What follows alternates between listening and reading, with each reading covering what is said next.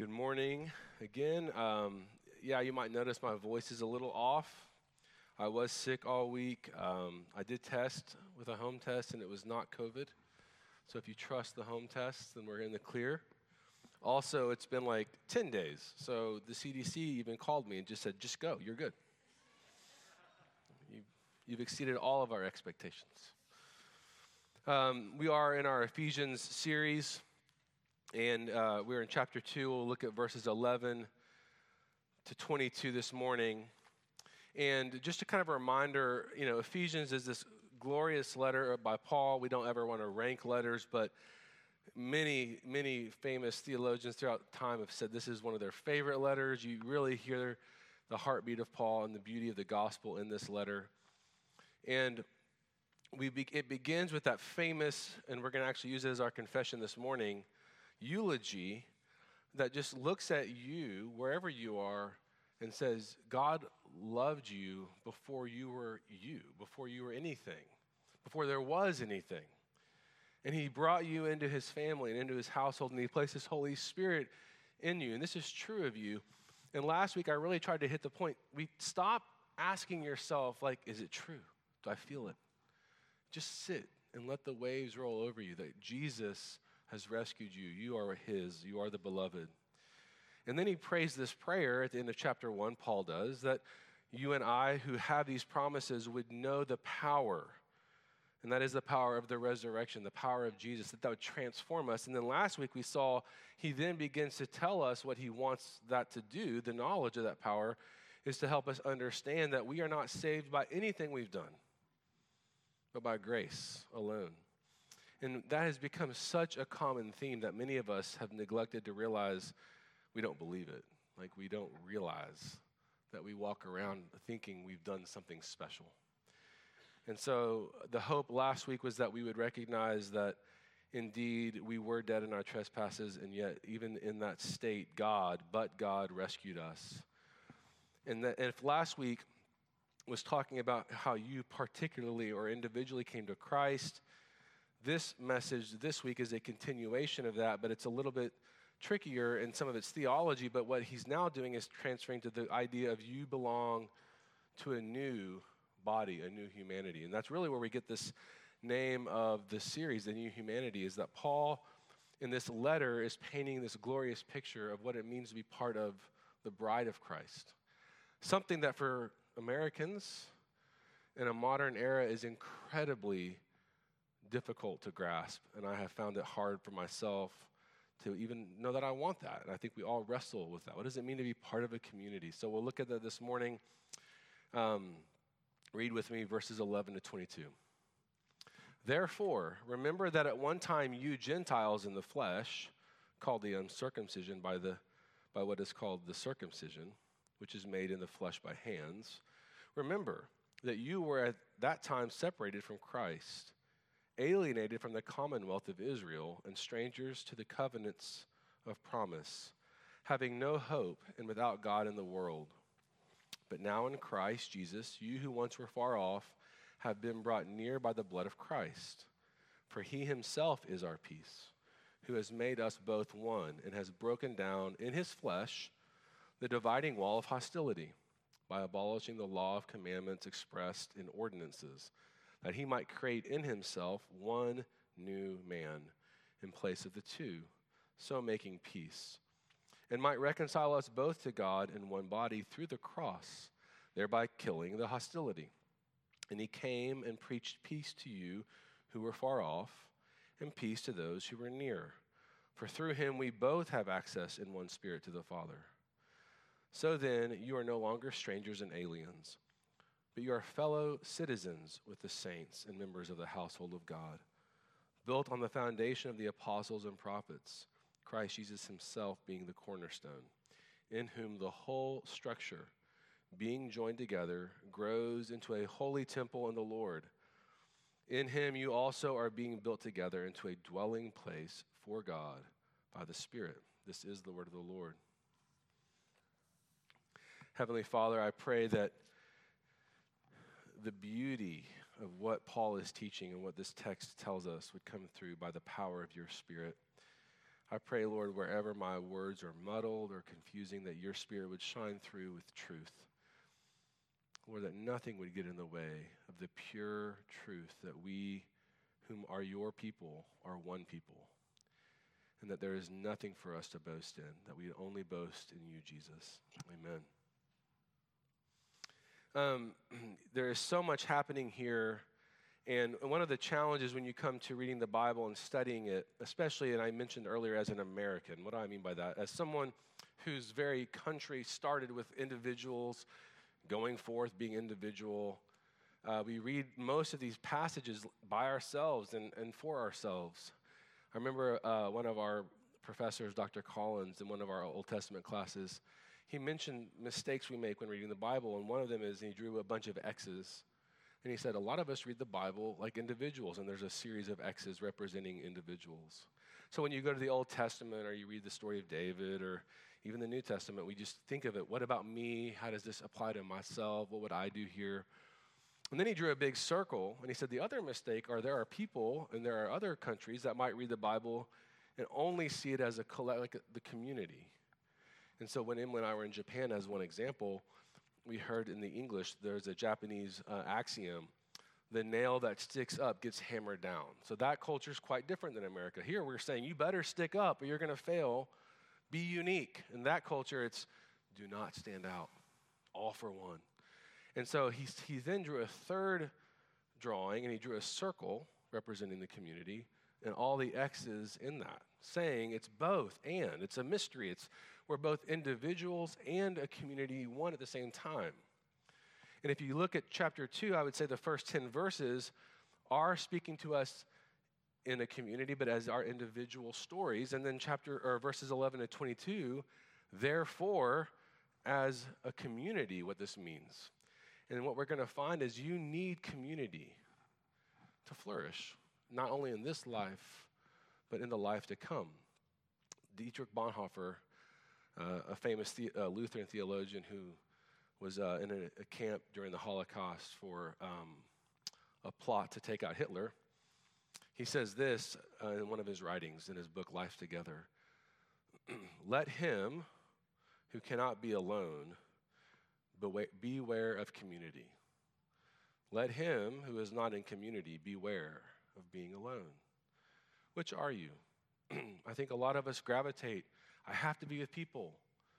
Okay, you've got to learn to be alone. In, or I've got to be alone. Okay, but then maybe you're not great in community. It's a both and. And so the church is the place where we come together in our community, not losing ourselves, not losing our identity, but growing because we need each other. And that's what we're going to look at in this passage. And um, it's hard. It's hard because I tend to want to come to sermons and hear what I can do differently in my study time, in my quiet time, and then go forth and make my life better. Well, that's hard in community because what you end up seeing is how much growth and how much brokenness and how much change we need. So, the three things we're going to look at is the problem in this passage and with our community, uh, the solution, and then just the process. The problem in this passage and it really just all week was uh, I had a fog in my brain, so it might have been that. But it was the one line that just kept reverberating. I was telling somebody earlier I, I was studying all week, but I don't know. I was trying. So if this is not making sense, um, go listen to like Tim Keller or somebody on it. Um, the dividing wall of hostility just kept reverberating. Like, what does that mean? Paul says there is a dividing wall of hostility. In the case study of this condition that we all find ourselves in with other people is Jews and Gentiles. Now, uh, if you know the Bible, you know that God is going to save the world, did save the world, going back in time, through a people, the Jews. And he calls Abraham, Father Abraham. And and from Abraham, we have the lineage of, of the Jewish race and the Jewish nation, which leads to Jesus. And when Jesus comes, he opens up the gospel to Gentiles. We're included. But also, if you know the Bible, that's not how Jews ever felt. Like, Jewish, uh, the, the history of the Jews is like, uh, we don't want those people to come in. We're going to keep people out. in the history of Gentiles is we don't like Jews. By the way, a Gentile is anybody that's not Jewish.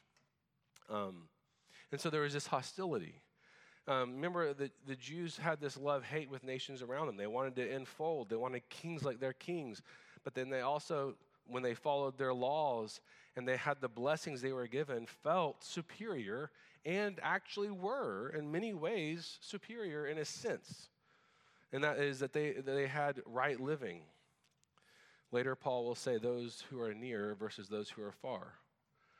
But the bottom line is they miss the whole point because when you read Moses and you read Deuteronomy, the whole point of the Jewish nation was to be a light to the world. I'll, I'll never forget, I remember in seminary going through covenant theology, Dr. Williams explaining how Israel, if you look at where it was located, how God in his ma- sovereign majesty like creates this perfect pathway from Asia and Europe, I guess Asia and Europe, through this little strand to get to Africa, and how if they had been the, the, the, the people they were supposed to be, missions would have happened and, and so much change could have happened, but they became a closed off people. So you get into Isaiah and Jeremiah and other prophets who are saying this. There's this dividing wall. By the time you get to the New Testament, and we know the temple has a court for the Gentiles, and do you remember what was happening there? The selling of all the sacrificial animals for the included people. In other words, that place was taken over, so there was no space for Gentiles. And then what did Jesus do? Did he applaud that? Did he quietly, kindly ask them to please pack their wares up? No, he cracks the whip. God hates that division of hostility. But it's a universal problem, right? It's a universal problem that whatever you have that makes you unique, whatever you have that makes you different and even special, you and I t- are tempted in our flesh to begin to wear that as a badge. This is the way to be. And you obviously are less than I am because you don't have it. We tend to hold that, we tend to name people. Um, naming is such an interesting concept, too. Like labeling, it's very easy to put people in buckets through labeling, Were you labeled in your life. You're the funny one, you're the smart one, you're the pretty one, you're the, you're the peacemaker, whatever your label was. Isn't it interesting in verse 11 how Paul says this? He could have easily said it differently. Therefore, remember that at one time you Gentiles in the flesh, he could have easily continued into verse 12, were at a time separated from Christ. What does he say? You were, at one time, Gentiles in the flesh, called the uncircumcision by those who are called the circumcision. Now, I don't remember in the Bible where God tells the Jews to call, go around calling themselves the circumcision. And I certainly don't find a verse where it says, and tell all the Gentiles, you guys are the uncircumcision. What an uncomfortable word, by the way, when you think about what it even means. I think everyone in the room knows what circumcision is. Isn't it interesting that if you think about how hidden that body part should be, why would I go around telling people who I am on the basis of something that you can't even know? It's like we, we look for anything to separate ourselves. And of course, for the Jews, that was like their number one thing. We are set apart, we are special, and you are not. Why do we do that? Because our identity comes by being exclusive. In the New Testament, in, in Luke 18, there's a Pharisee who goes to the temple to pray. It's a parable. But what does Jesus say the first words out of his mouth are? There's another person in the same space praying who's a tax collector, a sinner.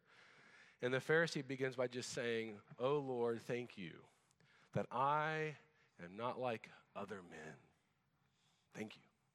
Thank you that I'm special. Um, I heard uh, an example of this from, it's a made up story of a shipwreck where they find the shipwrecked person years later and he had survived. But one of the things he had done was he built a church, a little shack with twigs and things. And he explained to the people that found him, this is where I would worship and have my church service. And then they noticed there was another one like maybe 30 yards away. Well, what's that one? that's where the other people would go, the ones that I would hate. See, I needed to have the church I go to, and I needed to have the church that I hated to be fully worshiping. It was a joke. Like they didn't really, he didn't really do that. He just bought a tennis, he just found a uh, Wilson volleyball. What are the things that separate you? What are your strengths? What are the things that make you hate other people? The word hostile or hostility just means to hate. What is it that you hate? Like, where are you drawing the line? We all have it. It's fascinating how we are so aware of certain hatreds and lines of hatred. I, have I've never heard this phrase more than I've heard it in the last few years, but we are more polarized than ever. Have you all raise your hand if you've said that? Come on, I've said it. We've all said it. We're more. Do you all remember the Civil War? Like we've had polarization before, but somehow in the moment it just feels worse. But here's the funniest thing, and I'm going to put myself in this camp. When we say we are more polarized than ever, we immediately say, because there's those people. it's like we're more polarized than ever. I'm in this group, and then there's these weirdos in that group. And I feel great because I'm in my group. I can't figure out why they don't see what I see. I'm better. We all do it. And you might say, well, that doesn't play into my faith, that doesn't play into my religion, but it does because they are less than you. Because somebody sees the world different than you. Those crazy liberals, those cr- wacky conservative republic, you know, we have these phrases. Your, is it your academics? Is it your no, no, I'm street smart? Is it your race? I'm of a superior pedigree? Is it your wealth? What, we have so many things by which we measure ourselves, and we don't say it all the time, and we rarely put it into words, but you can tell it's there when you feel hatred. So, my question is, as we move into the rest of this discussion, is what makes you hate? What makes you uncomfortable? What is it about someone else that makes you go, I don't want to be near that person?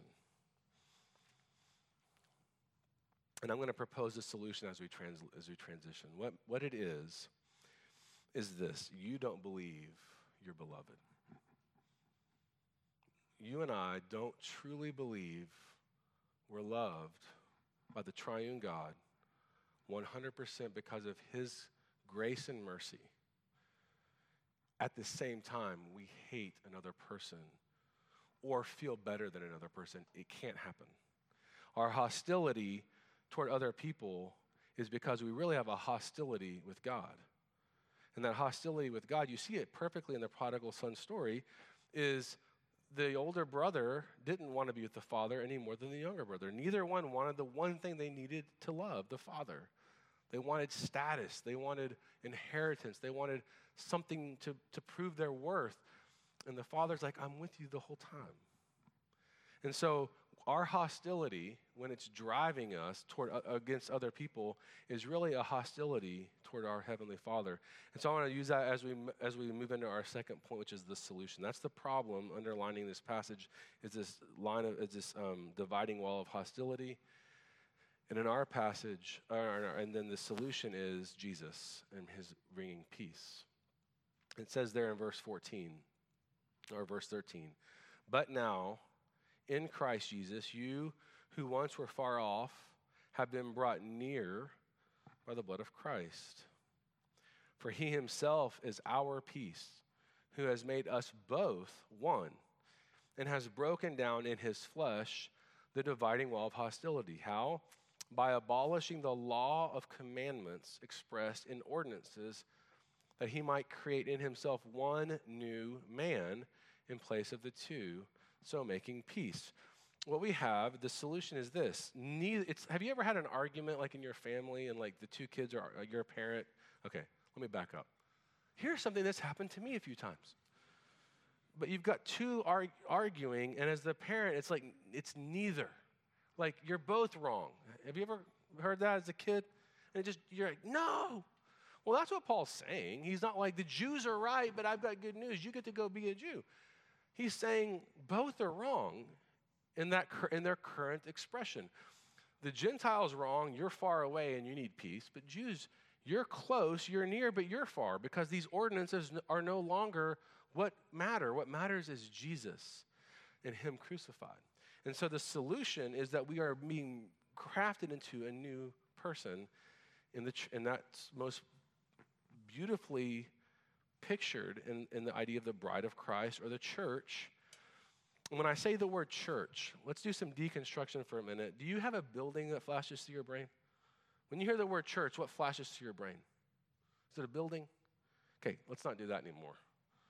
Okay, because these are just places you build and meet in. It can be what, you know. Is it this room with these people? It's better, at least it's humans. But the church, I don't know that I can give you a perfect example of what it is, but what it should be is a, a community of people that make you uncomfortable and yet you are more intricately connected to than any other people on the planet. Because what Paul is teaching is this uh, once you are in Christ, that's your identity. The solution is you are your race, your, your uh, career, your country of origin, your football team, whatever it is that you want to define yourself by, are still important and still good. They've been demoted. What makes you truly you is that you're now a Christian.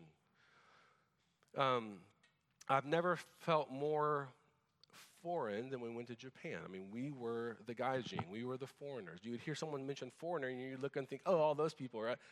Oh, it's me. That's how American I am. I think everyone else is the foreigner. It took a long time to realize, like, we are so unique. And so, if we ever saw Americans or could go to Tokyo, like the Hard Rock Cafe, that felt really exciting. But I will tell you, to talk to a Christian that was Japanese, I, you felt far more connected to them than if you were talking to someone who just said, I'm from Oklahoma and I like OU football. Like that would be cool for about 12 minutes. But the Christian who's speaking, we're, we're struggling to communicate, but they love Jesus. And in Japan, you're not a Christian unless you are a Christian. Like it's not, it is so frowned upon. So when you find a believer who loves the scripture, loves the church, loves Jesus, and you're communicating, you felt so knitted together and, and longing for, for fellowship unlike any other relationship there is. And that's the way the church is to be. We are to, to come together. We see that in the last three verses. Look at verse 19. So then, you are no longer strangers and aliens, but you are citizens, fellow citizens. So the first metaphor Paul uses to describe this new humanity is we're all citizens of a country. That's pretty good. That's a close proximity. He goes even more intimate members of the household of God. Now he's saying, not only are you the same country and citizens of one country, but you're of one family. But the third metaphor is a building, a holy temple. You're now, you're physically part of a structure in which the Holy Spirit dwells. You're touching the other pieces. Like we are absolutely transformed. That's the truth. Now remember, I'm not saying, do you th- feel this way? Do you currently think these thoughts? That's not the point. The point is, Paul's telling you what is true. In chapter 4, we'll go to what to do. This is just all pre, no, I'm, I will give you some application. But um, do you at least buy into this truth that the gospel destroys your comparison apparatus, the things you use to differentiate yourself from others? It, it destroys it. Your pecking order is gone, right?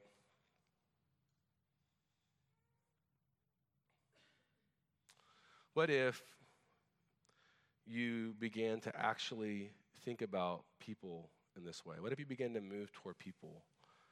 Um, what would it look like to do this? In Hebrews 3 13, the writer of Hebrews says, Exhort one another. Are you close enough to the people in this church or whatever church you belong to to be exhorted? Does someone know you well enough to know the sins you struggle with because you've shared that, or to have observed you struggling in sin patterns? And do they feel the freedom? And is there a mechanism by which they move closer to you in your life and talk to you carefully with exhortation? And do you do the same for others? Because that's the intimacy Paul is picturing here. We're not talking about are you coming on Sunday morning, though that's important. Are you part of a small group? Very important. Do you go to the Bible studies? But it's those things and who, where, are, who's your community? See, we live in a world right now that we design our, we have designer communities. It's, it's, we just design it. We go online and we just show who we act like we are. last night we had the uh, Casa Gala. And um, yeah, I know I was sick all week, but I went. It was a party, so you have to go to those. And uh, I wore my mask for like eight, eight seconds because I didn't want to wear my mask. Well, not this mask. Should have worn that one all night. But the one, you know, the, it was a masquerade ball. So you buy the mask and you kind of like put it on. But I noticed we were all shedding those masks because they were so uncomfortable. Because I wanted to come up with my real masks. You know, the, the we all carry around a much more smooth masquerade. Uh, you know, how are you at a party? You know, the, what jokes do you tell? How do you get to know people? That kind of stuff. And I think it's a funny concept, masquerade, because we walk around this world in this church with our masks. And our social media is just another picture of that. I would challenge each of you to go to social media today or tomorrow and make a post of your worst feeling that day. Post that. Woke up today feeling like I was completely unlovable. And this person told me that, you know, I would love to do that for like a week. I challenge you guys. Uh, it might change the world. But can we at least do it inside the church? Can we at least come together and be real with our vulnerabilities? Um, how many of you have seen Encanto?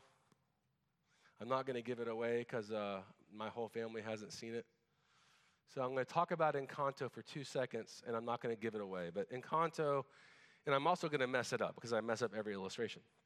Um, a Disney movie, cartoon movie, uh, CGI movie, but uh, about a woman who is escaping like these people that have taken her out of her homeland. She and her husband and three triplets are escaping, and he has to turn back to protect the group, and he dies. And she gets a superpower, and she's alone. And she and that superpower and the three kids go and form this city, which I think that's what the word Encanto means. What does it mean? Huh? Yeah, that's what I said. It means magic. So, the magic is there because the ma- here's what the magic does. The magic labels each child with a power. It, it, it says this is your single power. And they each have a superpower that were super crazy. They weren't what you would think. And it, it's perfect, but all the while, the house, whatever that is in that language, is cracking. And this lady, the grandmother, will not accept that reality. So um, I won't give you the end of the story, but I will say one example is one of the child's, at this point, the grandchild's power is she's beautiful, and so beauty, and she makes flowers, and I guess makes everyone feel happy. But she's also like rotten, like you don't like this character. And her transformation in the movie, I'm trying not to tell because Meredith hasn't seen it yet, is so that just cover your ears if you want to for this part is she finally gets honest and, and has an imperfection and then begins to say, I didn't want to marry this, and begins to get honest and truthful. And then she and the hero become closer, and it sort of starts the change in the movie. So I hope I didn't just ruin it for you. Here's the point every good Disney movie is based on a horribly dysfunctional, like, I think this lady was a de- dealing with borderline personality, is my theory. And her deal is, I'm going to contain my, my harm with uh, labeling every person and putting them in a box. And then, of course, through saving, that changes. So, did I just ruin the movie for everybody and ruin everything else? What's your label? Who's labeled you, but what is your label? Like, what's the thing or things that you're using to survive and get through this world? And are you willing to see them taken away? That's how growth happens, that vulnerability. We can finally come together and say, I'm not as confident as you think I am. I may act like I have money, but I want you to know I almost filed bankruptcy three weeks ago. I mean, what's your truth that you can just share with people and be honest with people? But more importantly, how do you move toward those people out of your weakness? So let's just kind of close out by the third point by talking about how this works in our passage. There's a dividing wall of hostility. That's our problem. The solution is having it removed. How do you do it? And the answer is Jesus became your hostility. Right? In 2 Corinthians 5, it says, God made him sin who knew no sin. Jesus knew no sin, but God, He didn't just say, You're going to the cross and we'll kind of pretend. He made him sin, meaning the noun sin. He made him the content of your, of your own hostility became Jesus. And Jesus' righteousness came on you. And what that means in that great exchange is God now looks at you and doesn't see the foibles. Here's the problem with the talent thing. Here's the problem with the dividing wall of hostility is you can only put forward the things you're kind of good at. But then someone else will come along and be better than you. Or also, you have areas that you're really bad at that you hide, and you're going to die by that same law. And God is coming forth and saying, listen, let's wipe it all away. You have the righteousness of Jesus. Know, God would say to you, know that I love you, and I've always loved you. And in Jesus, you have peace. And now you can actually turn and love people around you because you don't have to prove yourself anymore. He bore your sin on the cross. I was reading a book this week because my wife read it and then asked me to read it by Henri Nouwen, and I love him. I'm like, I'm just going to do it. I have some time. I'm going to read this book. It's short, and I highly recommend it The Life of the Beloved by Henri Nouwen. Henri Nouwen was a Catholic priest who wrote quite a few amazing books. And this book is his attempt to write to a Jewish friend in language that isn't jargon about what it means to be a person of faith. Because this Jewish friend is actually not religious at all, secular Jew, and yet became really close with Henri Nouwen. And so he's the entire book, he's just telling him, You're like to be a child of God is to be beloved. And was, we were trying to talk to Bonnie about it, so I'm always reading my kids, front row, sorry. Every day at lunch, I hear how I shouldn't do that anymore. Um, and I'm, I was like, what, how does this, like, what, how would I describe it? Because what Nouwen is trying to say is you're beloved. Does that ring true to you? Do you feel that? And so finally, I just said, we wake up every morning, and I think this is your burning thing. You, raise your hand if you're not in this camp.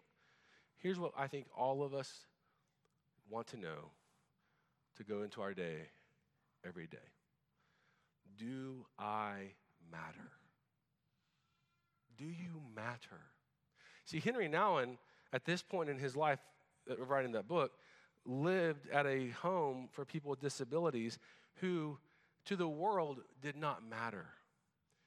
And he was so intimately connected with their longing to matter. And that's what the gospel says is you matter infinitely more than you've ever understood. If you think your talent is why you matter, you're degrading yourself. If you think the few lines of demarcation that set you apart are what make you special, you're ruining your heart. And it's grinding your soul. And it's grinding the souls of others. You matter because from the beginning of time, God loved you. And it wasn't an accident. It wasn't sort of this like, okay, Jesus, I guess since you rescued him, I'll take him in. He, the Father, sent Jesus to rescue his own. And you are that person. And if you're sitting here going, I don't know, I mean, let me just kind of check out my life story, make sure it lines up. Maybe I'll believe that, maybe I won't. It never will. You will never live a day, a week, a month, an hour that makes you feel like maybe it's true of you. It's only true of you because it is true of you if you want it. It's not an accident that you're in this room.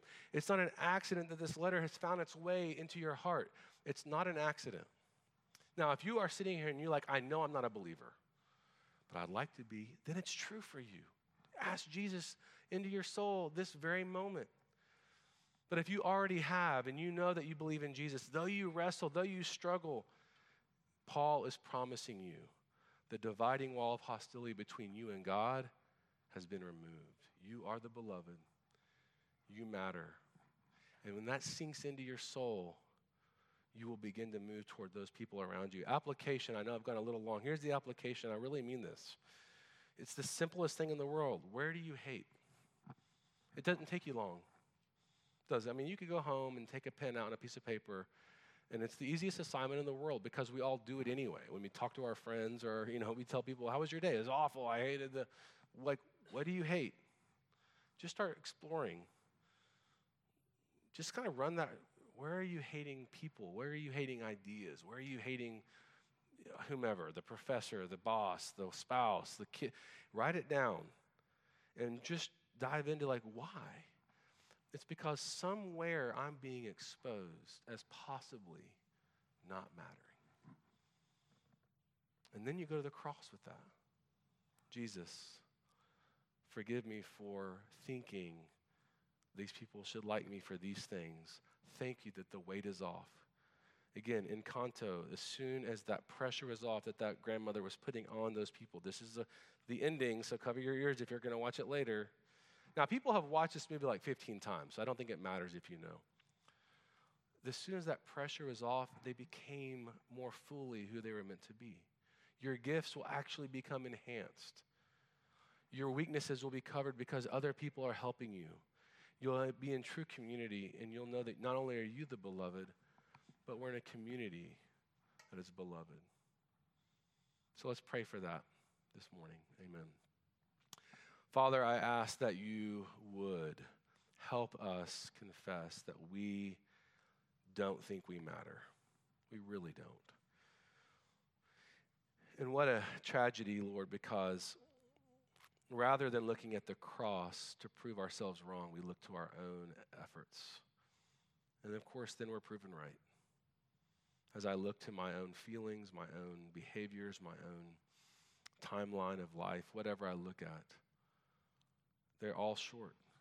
Will you teach us, Jesus, to look at what you did on that cross? That you on that cross brought peace to those who are far off, which is everyone in this room, as Gentiles. But you also brought peace to the Jews who also needed grace and mercy. And now, Lord, we are one body. So when we read about Abraham, he's our father Abraham. When we read about David, he's a king that we can look up to from the Old Testament because that's our story. And most of all, when we come to you, Jesus, in the pages of the New Testament, you're our brother. And Lord, you're the only one who could have looked at any race and said that race is less than. And yet you came right in and rescued it because of your grace and mercy. So, Lord, teach us to confess our racism, our elitism, our snobbery, our so maybe we think that because we're in the 21st century, we're smarter than other people from earlier times. Whatever it is, Lord, teach us to confess that to you as, as false hopes. And teach us to run rather to the cross. In your name we pray. Amen.